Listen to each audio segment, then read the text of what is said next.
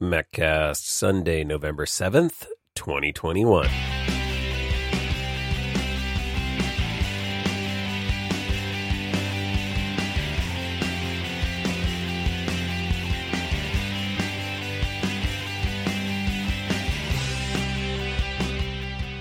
Hey, Mac Geeks, it's time for your MacCast, the show for Mac Geeks by Mac Geeks. I'm Adam, and this is the show where we discuss all things Macintosh. How you doing? Welcome back to the MacCast. Glad to be back here with you for another episode of uh, Mac tips, tricks, rumors, uh, goings on in the community, everything Apple. Hope you are having a wonderful week.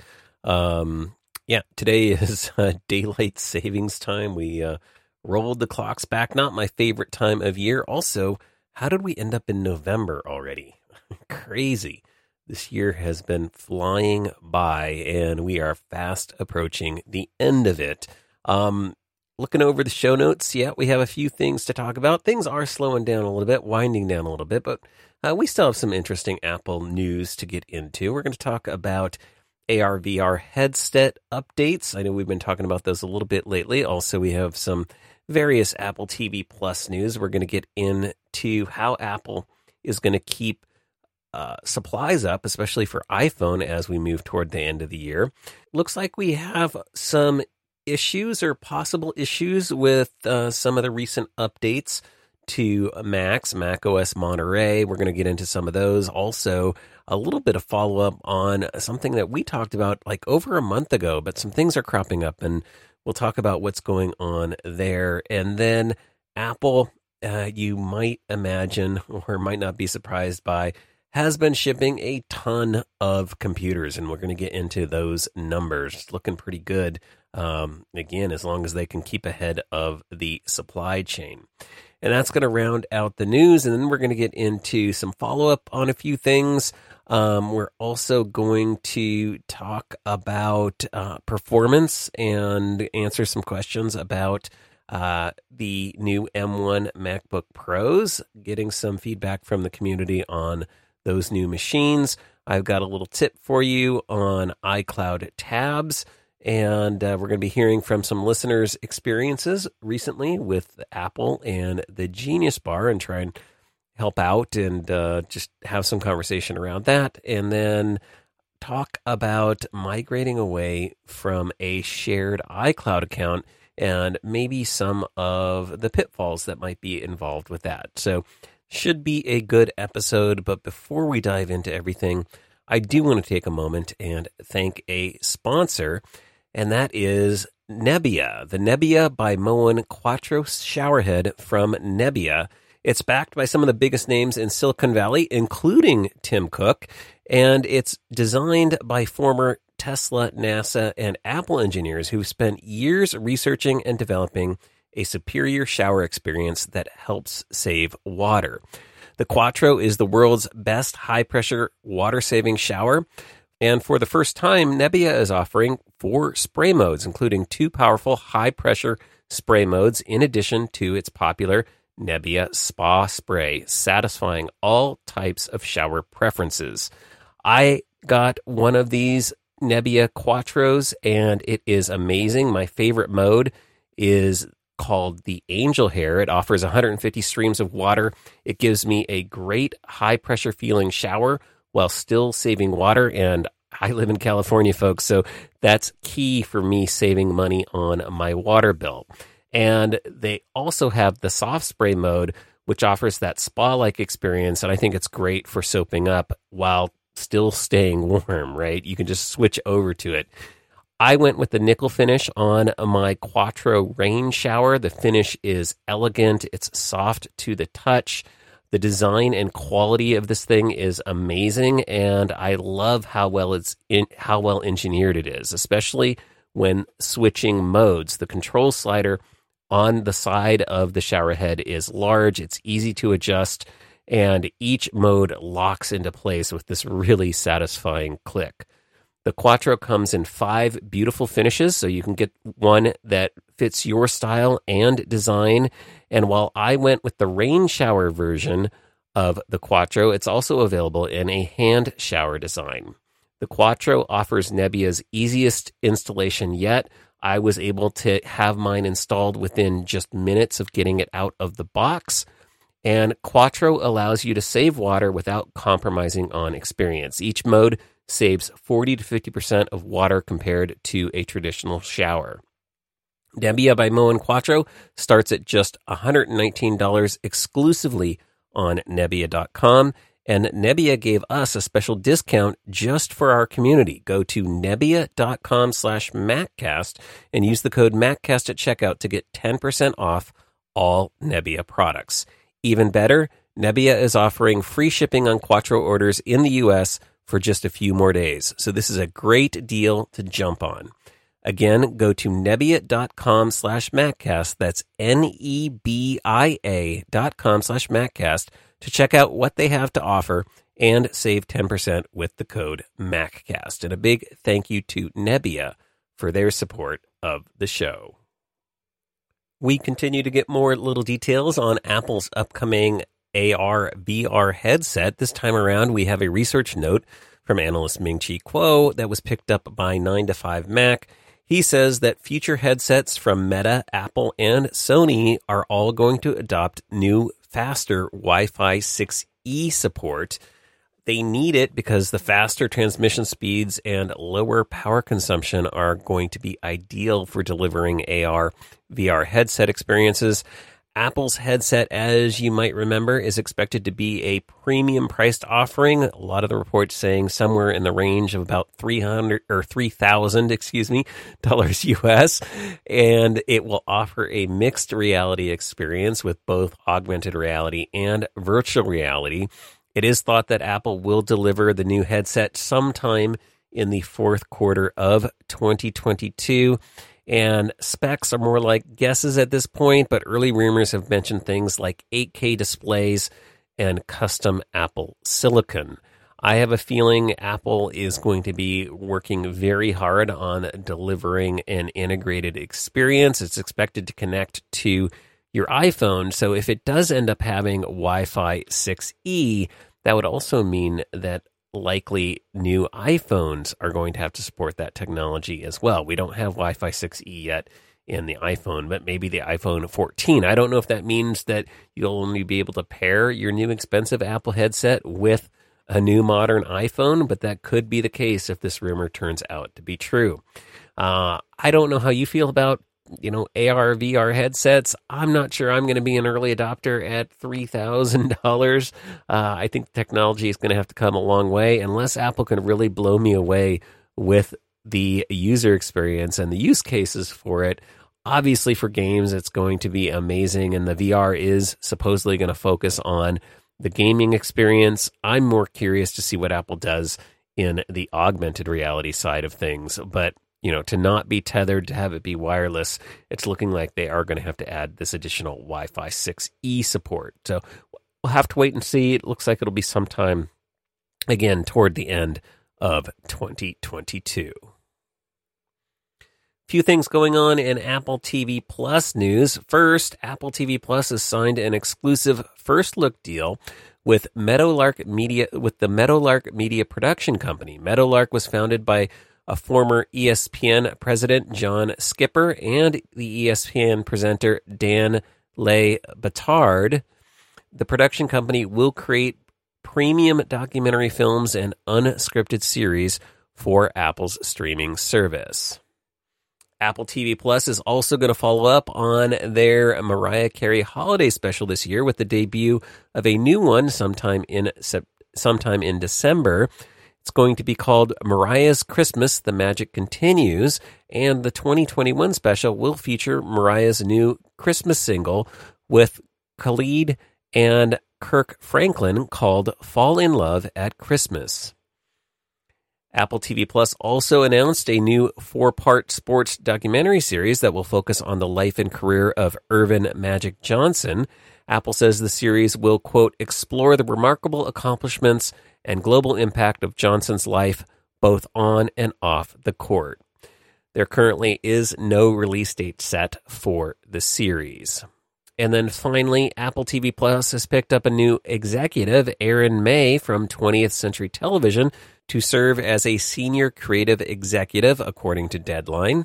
May worked as VP of drama development at 20th Century Television on shows like Washington Black, Our Kind of People, Dopesick, and Shots Fired. May will start work at Apple TV's Culver City offices on November 8th. And that's everything that's happening with Apple TV Plus. As you might be aware, the entire computer industry, actually the entire world really, is being impacted by a global supply shortage. Also, uh, issues with the supply chain and freight shipping. And Apple has not been immune to this. They've been able to kind of weather it a little bit better than others, but it is starting to take an impact, something they even mentioned at their last quarterly results call. Well, this week, according to Nikkei Asia, Apple may have come up with a way to at least uh, get past some of the supply chain issues with respect to the new iPhone 13.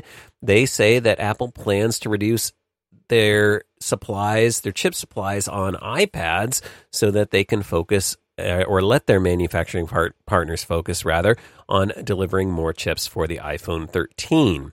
The report says that iPad production has been cut by 50% and that Apple is also reducing production on older iPhone models to prioritize the iPhone 13. That does mean that iPhone 13 supplies have gotten a little bit better, but also that iPad lead times on Apple's websites have started to slip and Apple, as a matter of fact, added messaging to their site this week, reminding customers to shop early if they want to get products for the holidays. And that really is good advice. If you're thinking about getting an Apple product for someone in your life for the holidays, I would say you want to order it or get that ordered up sooner than later.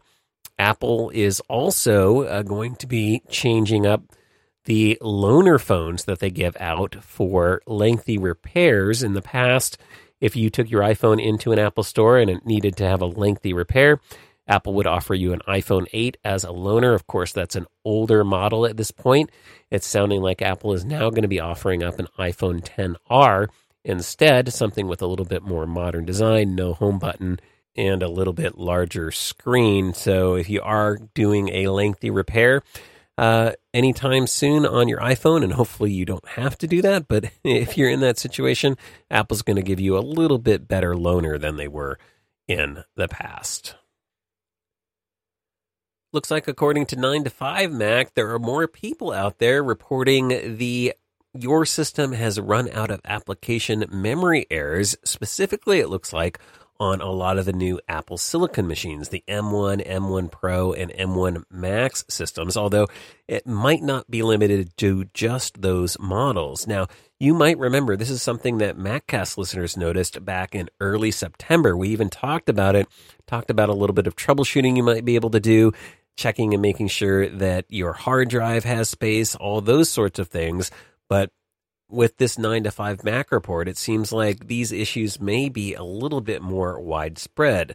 9 to 5 Mac noticed the issues in apps like Mail, Final Cut Pro, Music, and even inside the Finder. We've also seen the issue crop up with more heavy uh, processor intensive and memory intensive applications like video editing.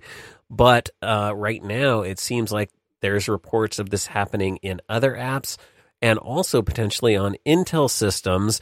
And some folks are thinking it might be related to Mac OS Monterey, although we have seen these reports as we did on the MacCast with Mac OS Catalina as well. So it's a little bit confusing to figure out exactly what's going on here.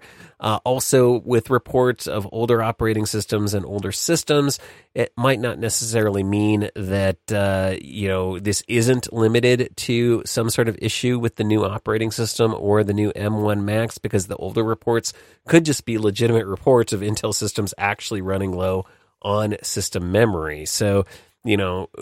It, there could be a mix of reports. You know, now that this is coming up in our community, some people are getting false positives or actually being impacted by the issue, whereas it seems unlikely with the new M1 systems that you are actually running out of application memory just because of the whole unified memory architecture. It should be able to really handle it. And it's looking like there might be some memory leaks, those things going on, maybe with Mac OS Monterey. So don't really have any answers at this point, but I did want to bring this up because, again, we had talked about this. Some some folks in our community have experienced this issue, and it sounds like other people are as well. So if you're experiencing this this issue, especially if uh, you think you've pinpointed it down to being maybe a new M1 system or maybe something with Mac OS Monterey, let us know about it. We'll keep on top of this. We'll try and figure out if Apple uh, ends up addressing this with a software update or what's going on here. But there is definitely something to this. It's not really clear at this point exactly how widespread it might be or how big of an issue it might be, but I'd like to kind of get an idea of it maybe from the MacCast community. And we'll just keep an eye on it. And uh, again, hopefully it's something that gets addressed here pretty quickly. And another thing to make you aware of with regard to Mac OS Monterey is we did get some early reports of the operating system update potentially bricking some Macs. Now, there have been small, isolated reports of this, but what's looking like is going on is something is happening happening specifically with Macs with Apple's T2 chips. And this is nothing new. Uh, there have been reports in the past with past operating system up- updates where if something goes wrong during the update or the update is interrupted, especially while performing firmware updates, that it could result in the machine not being usable.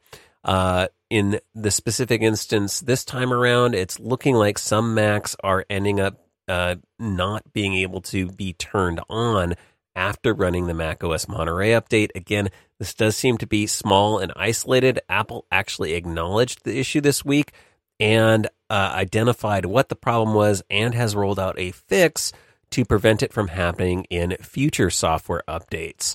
Uh, they rolled out an updated version of the Bridge OS firmware, which is what runs on the T2 security chip. So if you have a T2 Mac and you haven't updated to Mac OS Monterey yet, that's probably a pretty good thing because you're going to get the patched version. Any users who were already impacted by this issue, unfortunately, to get your machine back up and running, it sounds like you're going to actually have to contact Apple support for assistance, but they do have a way to help you out.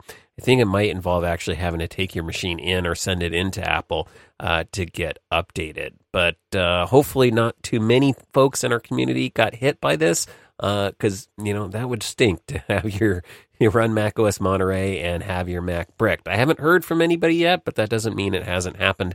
Probably now that I've mentioned it, I might even hear from some of you. Um, if you unfortunately did experience this uh, and you contacted Apple, let us know how they resolved the issue and uh, you know did did they take care of you? Was it a hassle? Let us know how that experience went. Uh, maccast at gmail.com.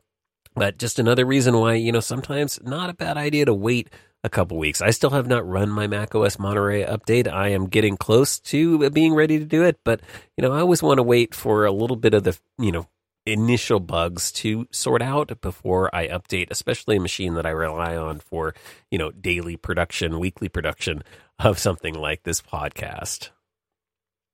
And then finally, in the news for this week, Apple has shipped a ton of MacBooks. I don't think this is going to be too surprising, but this is pretty cool. New data is out from Strategy Analytics, and they estimate that Apple has shipped a record 6.5 million MacBooks in the third quarter of 2021, with the M1 MacBook Air sort of leading the charge. That's up 10% from 2020.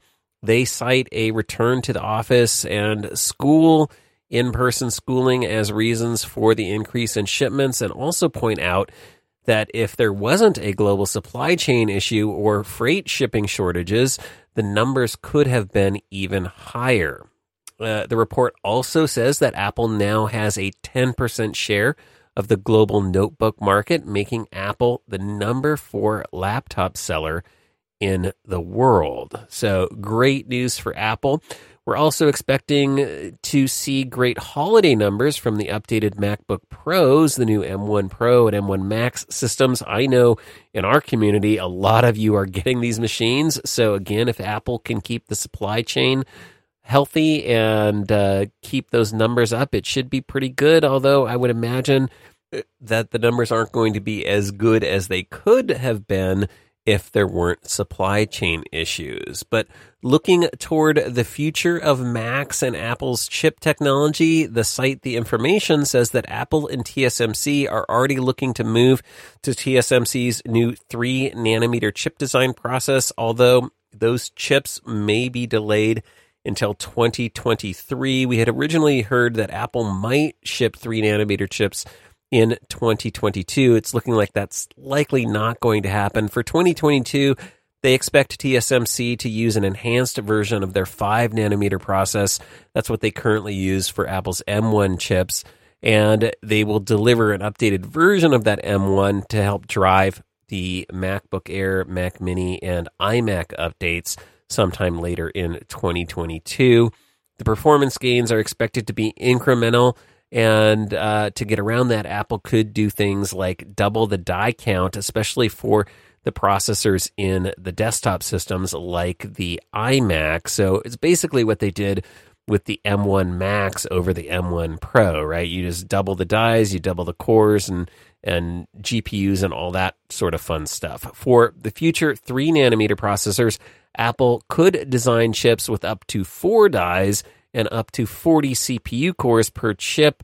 Uh, the new chips, the three nanometer ones, are reportedly codenamed Ibiza, Lobos, and Palma. And for this year, uh, for the update to the Apple Silicon Mac Pro, I think we've talked about this a little bit already. Apple is expected to do a version of the M1 Max chip, the 5 nanometer design, uh, where they double and even quadruple the die, meaning we could get a processor with up to 40 core, with up to a 40 core CPU and up to 128 graphics cores. It's going to be a screaming beast. It's also going to be massive and uh, probably require a little more thermal cooling than uh, some of the other designs we've seen so far, but that's to be expected in a Mac Pro. And there still is the question whether or not we'll see an iPad or iMac Pro, rather.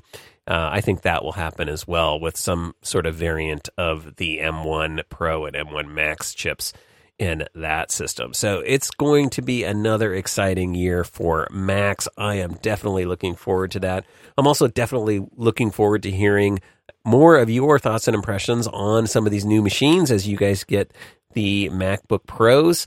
So keep sending in your emails and audio comments, and I look forward to those. But with that, that is going to do it for the news for this week. Before we move on, I do want to take a quick moment and thank another couple show sponsors, starting with Overland. You know, I think I mentioned this before. Something I've been trying to do for myself recently is make sure that I'm taking more time to kind of slow things down and enjoy just some of the small comforts in life. So, hanging out with my family is a big one.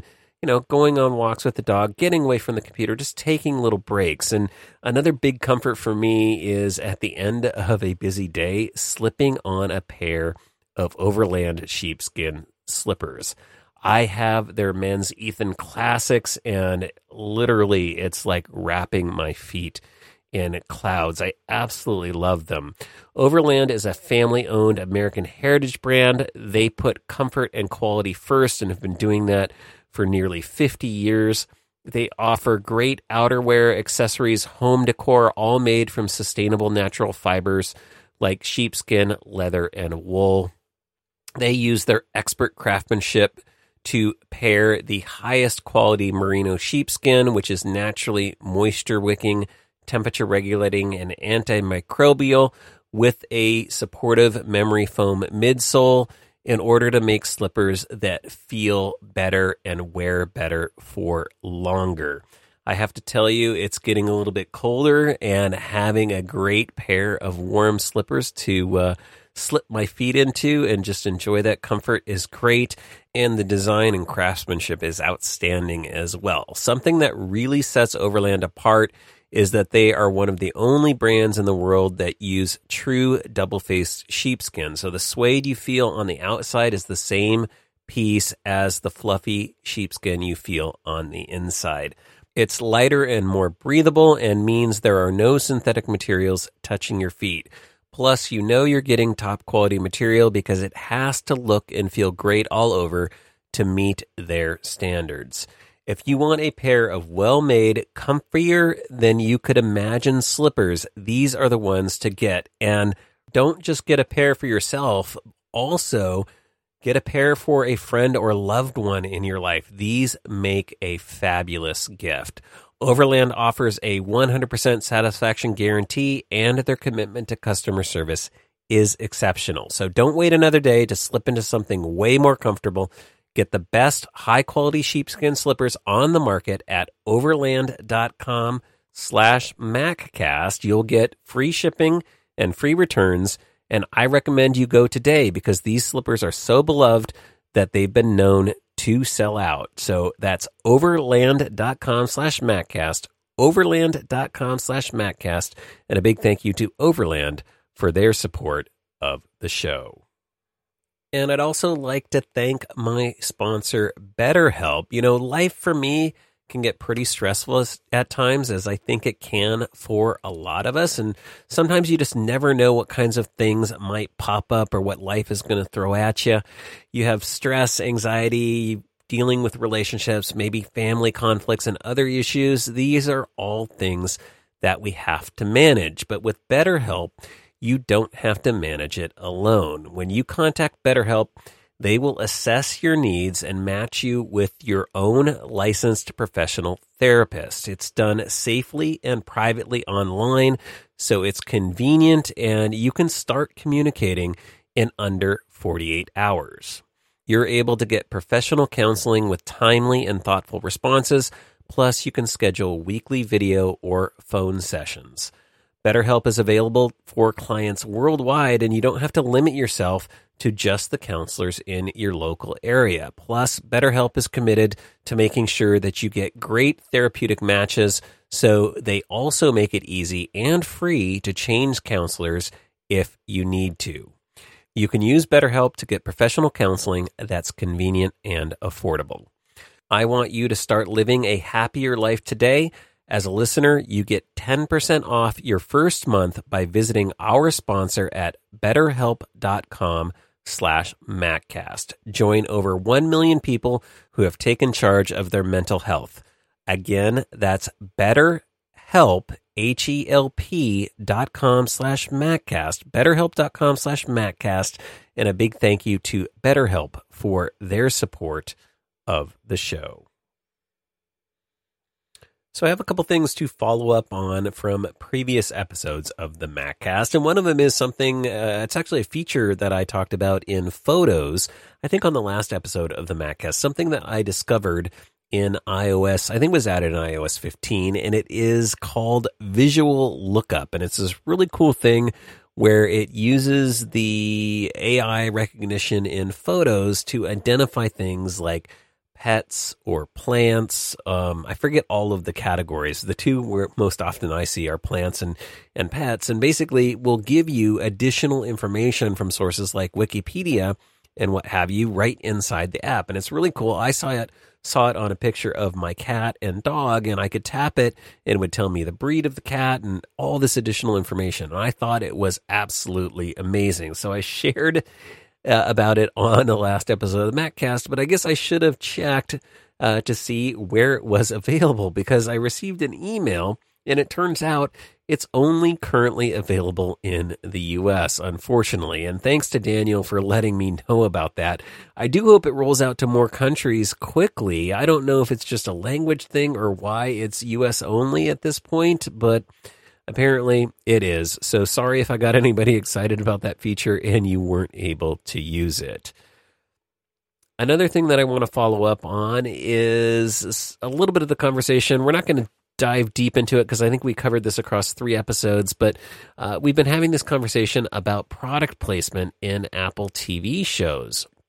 And I think, I don't remember if I ever said outright that Apple was paying for placements.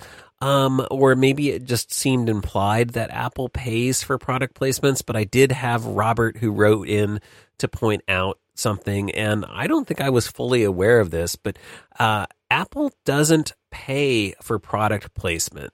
Um, they actually will loan out devices and products to production companies and do it readily and for free uh, for those production companies to use in their shows. Um, but they do have to return all the products and devices after shooting, after they're done using them. And Apple does not actually give a financial like payout. They don't pay to have their products placed in TV shows or movies, which is really interesting. I always just figured that was part of how the industry worked, but um, no, Robert pointed this out, and I did a little bit of research, and as near as I can tell, um, that policy hasn't changed. It's been in place for years and years. So, you know, take it for what it's worth. Again, I think uh, most of us feel like Apple using their own products in their own TV shows and series isn't too surprising. Um, but again, the production companies are not being paid uh, to place Apple products in their shows. So just you learn something every, every day, and I definitely learned something this week about those product placements. So here's an interesting thing that's going on in our community, specifically with respect to the new M1 Apple Silicon machines.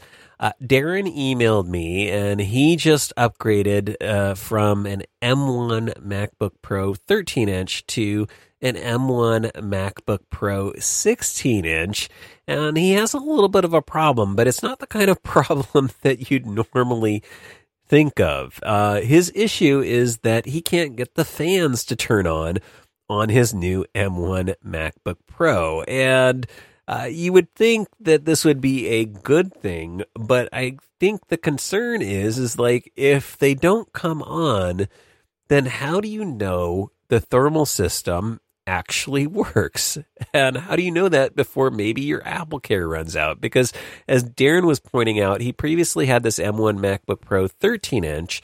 And he would note that when he was playing video games for like an hour and a half to two hours, and I'm assuming higher end, more taxing video games, uh, on that M1 MacBook Pro, the cooling system would kick in and he could hear the fans. But he was noticing with his new system, uh, the M1 Pro, uh, chip, he can go two or three hours of with continuous gameplay, and the fans don't even come on. Uh, and so the concern was, you know, do they work? Like, am I just not taxing the system enough? What does it take to actually turn these fans on? I know, right? A good problem to actually have. And so he's been worried, you know, how do I how do I check this? And so that was ultimately the question he was asking me. And honestly, I wasn't 100% sure. One thing I thought of is you could use a tool like iStat menus, uh, which can actually show you the speed of your fans. Because I think a lot of times um, the fans in a Mac can kick on and just be running really, really slow, you know, at just a thousand RPMs or maybe even slower. And you wouldn't even notice or actually hear them, but they're still, you know, moving some air through the system. And so you could look at the rotational speed of the of the fans, and I would imagine also just even if they show up in iStat menus, that's probably a pretty good sign that the sensors are working and delivering data. So I would start with maybe using something like iStat menus. There's other tools out there, but that one's my favorite. Um, or you can just do something to really tax the system. And as a matter of fact, Darren followed up with me, and that's exactly what he did. He ended up downloading and using Cinebench from the uh, Mac App Store, which is a graphics benchmarking tool. And by running two consecutive 10 minute multi core tests in a row, he said he could finally get some audible fan noise and actually verify that uh, you know his fans and his cooling system were was actually functioning and working in his new system. And I just thought this was kind of funny. I wanted to share the story with you because you know it feels like an odd thing to worry about, but you know when he explained why, it made sense to me. Right? You want to know that all the bits and pieces of your new system of your new machine are actually working, but in the past I would get the opposite all of the time. Like the complaints would be, man, these new systems, they have so much fan noise or they're getting so incredibly hot. I can't even keep it on my lap. It's overheating. Um, I'm the temperature's getting so high. I'm going into thermal throttling. It's affecting my performance. Um, and to be past all of that, I'm just thinking, what a wonderful time to be a Mac fan. No pun intended. but yeah, to to have these machines that are so incredibly efficient um, that you know the fans don't even kick in even under really high workloads, and they stay incredibly cool. That's just a really really neat thing. Great time to be uh, it, to to have new Macs on the market, and just it's just a weird a weird shift in the kinds of emails that I'm getting, and I wanted to share that with you. And so, Dan, glad to know that uh, your mach- new machine is great and functioning just fine. Next up, I have something that was uh, pointed out by Justin. Justin sent me an email, and there's been a great feature in Safari uh, for a few years now. I don't remember in which version Apple added this, but um, if you're an iCloud user and you use Safari with iCloud, uh, you can have your tabs synced across your devices. So if you open up some tabs in Safari on your iPhone, you're able to go into Safari on your Mac and see those tabs being opened. You can even actually close them remotely and do those sorts of things. Um, but you can just open them right up. And in the past in Safari, the way you would do that, that was there was a little tab button. Uh, little layered square. I think it was a grid icon, something like that. And you could tap on that, and then you could see the tabs that you had open on your other devices and open them up.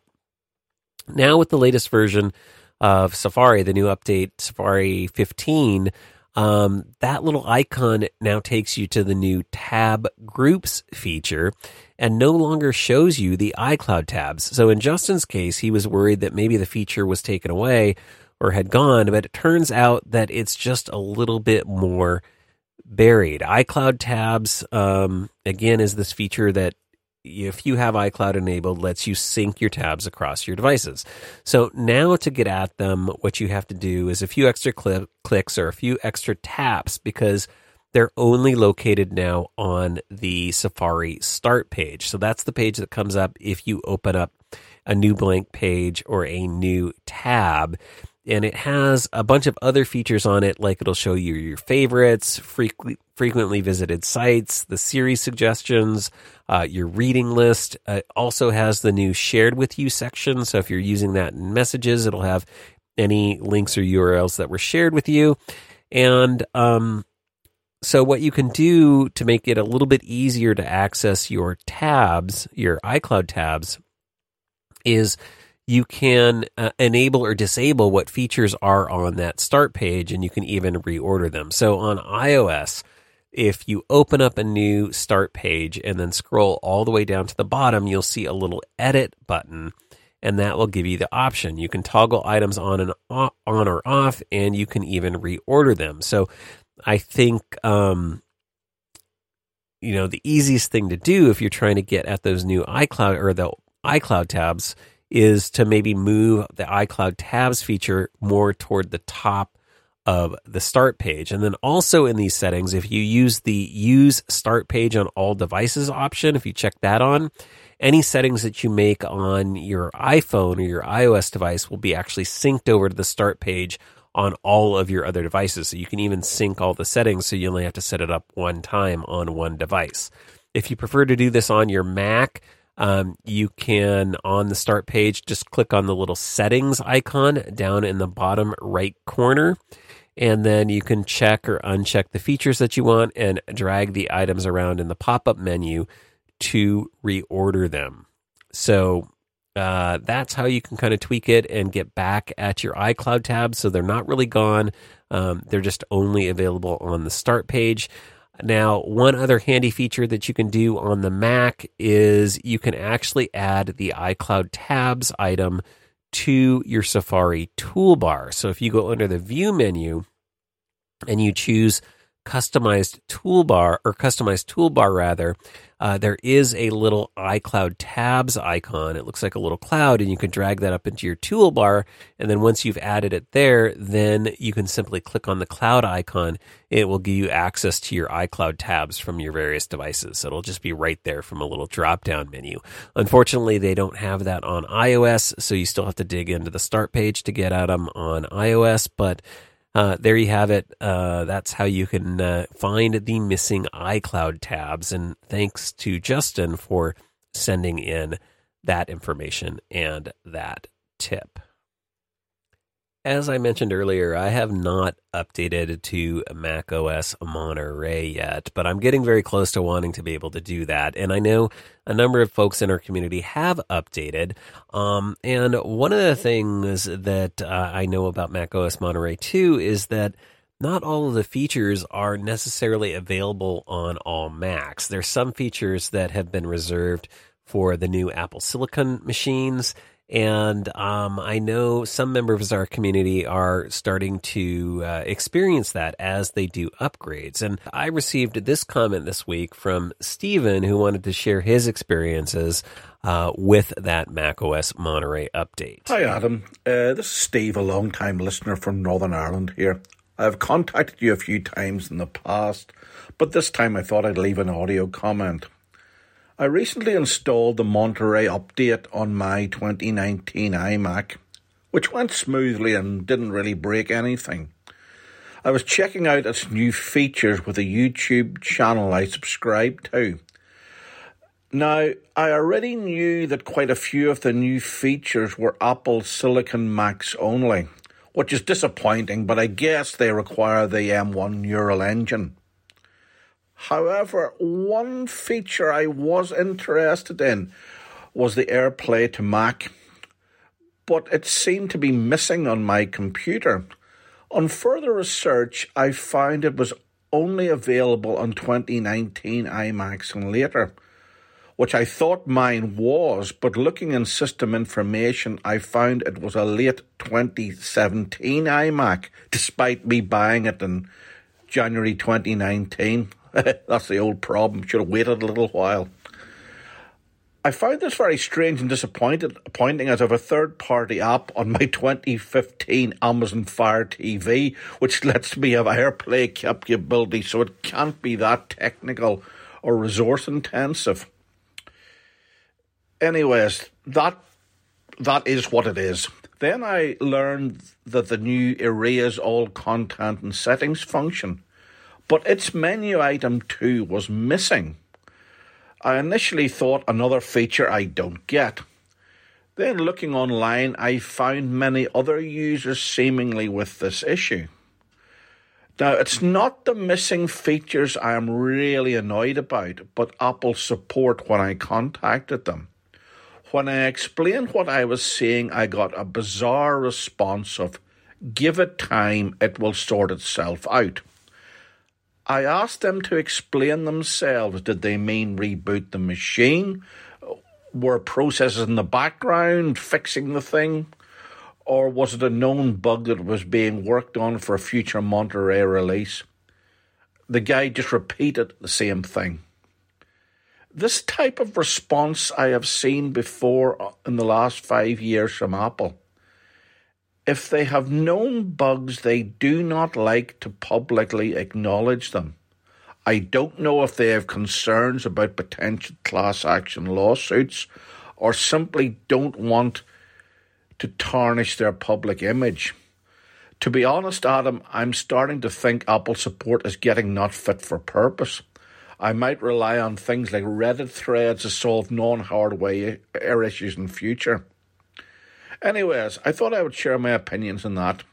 Thanks for the great show and keep up the good work. Hey, Steve. Yeah. Um, this one's interesting because it actually turns out that this is another case of a specific hardware issue or hardware limitation. Um, specifically, uh, I was able to figure out why you don't have the erase all content and settings feature on your Mac by reviewing Apple's own support article about this feature. I'll have a link to it in the show notes at maccast.com. But um, basically, uh, system preferences includes the erase all content and settings only when uh, you're using macOS Monterey, which you were on a Mac, and also it's a Mac that is either an Apple Silicon Mac or a Mac with Apple's T2 security chip. Chip. It actually requires that feature to work, and so if this feature isn't available or it doesn't work on your Mac, then you are not going to see that option, which is what's happening in your case because the 2017 iMac does not have a T2 security chip. So I, that is what's happening in this case, but your point is actually well made. Uh, you know, I understand that um, it can be frustrating. You're calling Apple support and you're expecting them to be the experts. Um, and, uh, you know, this is a tough one for me because I know a lot of people in Apple support and Apple who work at Apple Genius bars, and they are great people. And obviously, no one can know everything, right? You're not going to know everything about everything, and especially if a new um, a new operating system has come out or new technologies have come out, it might not be readily immediately obvious uh, what the issue might be. But you know that pat answer that you got that you know just wait, it'll sort itself out. That's that's not super helpful, right? That's not being helpful. And you know I'm not going to say that every Apple Genius or Apple support person is the best, or maybe they're not having the best day. Like I, I don't want to make excuses, but I also think we have to remember that people are people, right?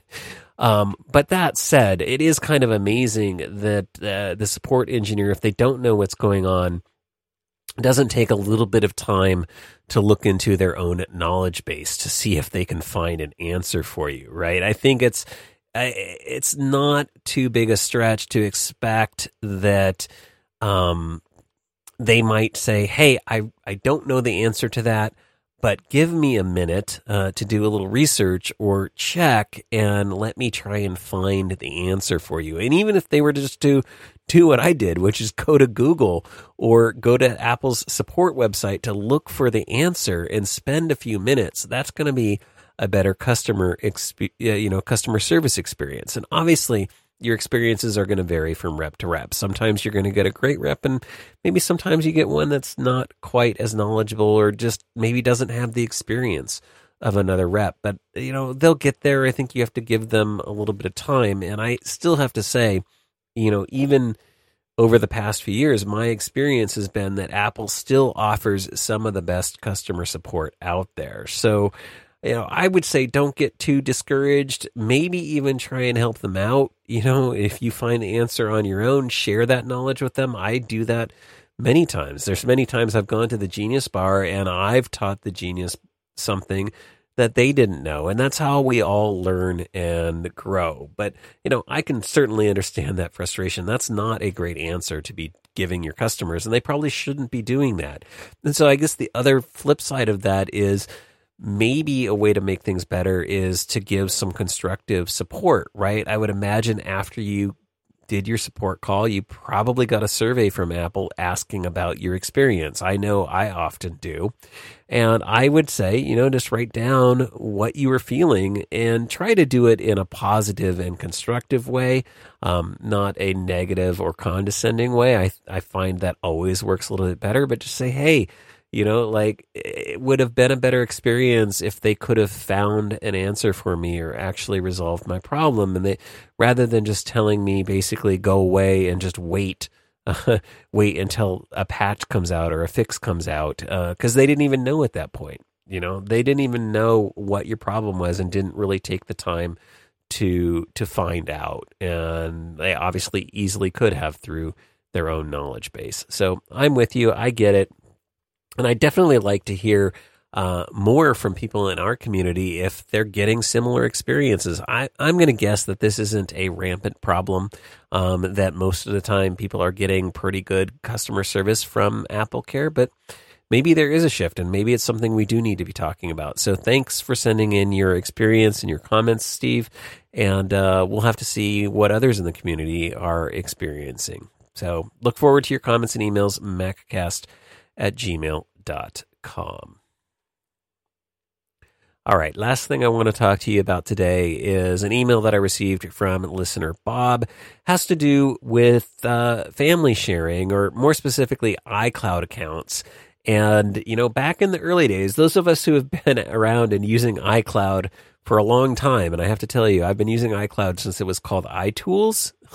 so if you know how long that is, that's a really, really long time. But many of us, when uh, we started out, we would share an Apple ID or an iCloud account uh, with our families. And Bob has been doing that with his wife for years, but recently had the need to separate their accounts. So his wife got his her own iCloud account and it's not too hard to do. I've separated some of my family members. My wife and I still have to go one more step, but you know, you can separate it, get new iCloud accounts and mostly everything will work. Mostly everything will be okay. But in Bob's case, he noted a couple of um, benefits that they had when they were sharing an iCloud account that they are now missing now that they have separate accounts. And one of those is syncing of contacts. So, you know, spouses might just share contacts. Like my contacts and my wife wife's contacts are pretty much uh, the same. And rather than having duplicate copies of them and you know syncing, it's kind of nice when you have an integrated account. And another really big one, and I think this is kind of a, a, big one, is photos, right? If you're sharing an iCloud photo library or a photo stream, that means that whoever takes the photos on their device, you know, whether it be my iPhone or my wife's iPhone, um, that your photos would get mixed together in a single sort of family library. And it didn't really matter what device they were shared on. And once you split that up, um, then what you have is like my photos are my photos and my wife's photos are her photos. But in, in, a lot of cases, they're photos of my kids and my pets. And those are photos that I want, right? I want, I want to be able to see those photos. Um, but they're separated. And, and my wife, this really, really does frustrate her. She's like, how come you have all these great photos that I don't have? And Apple doesn't make it super easy to kind of share them. And I've often said that I think it's a big misstep that, um, at least in the family sharing ecosystem, there's not this concept of a family photo library where you can easily you sort of integrate and share this sort of family album and any photos taken on anybody's device in the family go into that central library. Feels like Apple could come up with a solution for this. They haven't yet. Um, and so, you know, Bob was wondering, what can we do? Is there, is there some way to kind of have this experience or are we just out of luck? You know, what are some options? And I have to say, right now, there are some kind of workarounds, but they really do feel like workarounds. Like I said, I'd really love to see this concept of a family shared album. Um, but for now, kind of the options you have are one to use a shared album. I mean, Photos does have the concept of a shared album, and you can invite people to share your album. You can even give them permissions to add and edit photos from a shared library or a shared album. And, you know, that's pretty neat. It has cool features like you can comment and, and, you know, put reactions on a photo and stuff like that when you share it. But the downside is that it's a pretty manual process. So while you can, you know, mark an image and say, hey, put this in the shared album, then it goes out to everybody who's sharing in that album. If they want a copy of that photo, they actually do still have to manually save it back to their library or copy it down. You know, when it's shared, it's just sort of shared in the cloud, I guess, in, in, in a respect. But if you want to keep a copy, you have to make sure that you manually do that and add it to your library. Now, a way around that, you know, if you just want to get a photo, say from your wife's phone onto your phone, a great way to do that is to use airdrop. And we use airdrop all the time. You know, I'll take a photo and my wife will say, Hey, can you send that to me? And I just airdrop it to her right there. Again, it's a little bit of a manual process, but the nice thing about doing airdrop is it goes right into your photo library. So you get a copy of it. You do end up with duplicate copies. Obviously, I have one copy in my library and my wife has one copy in her library. But, you know, the advantage to that is it's kind of like another backup. So, you know, that's that's a good thing, and that's another way that you can kind of share your photos um, between two different libraries. Uh, and so there's that. And then the last thing that I could think of is you can now take advantage of the new shared with you feature in messages. And this is actually really great because, um, you know, we share photos all over uh, text message all the time. We have like a family group chat and we'll share photos with each other or just individual chats.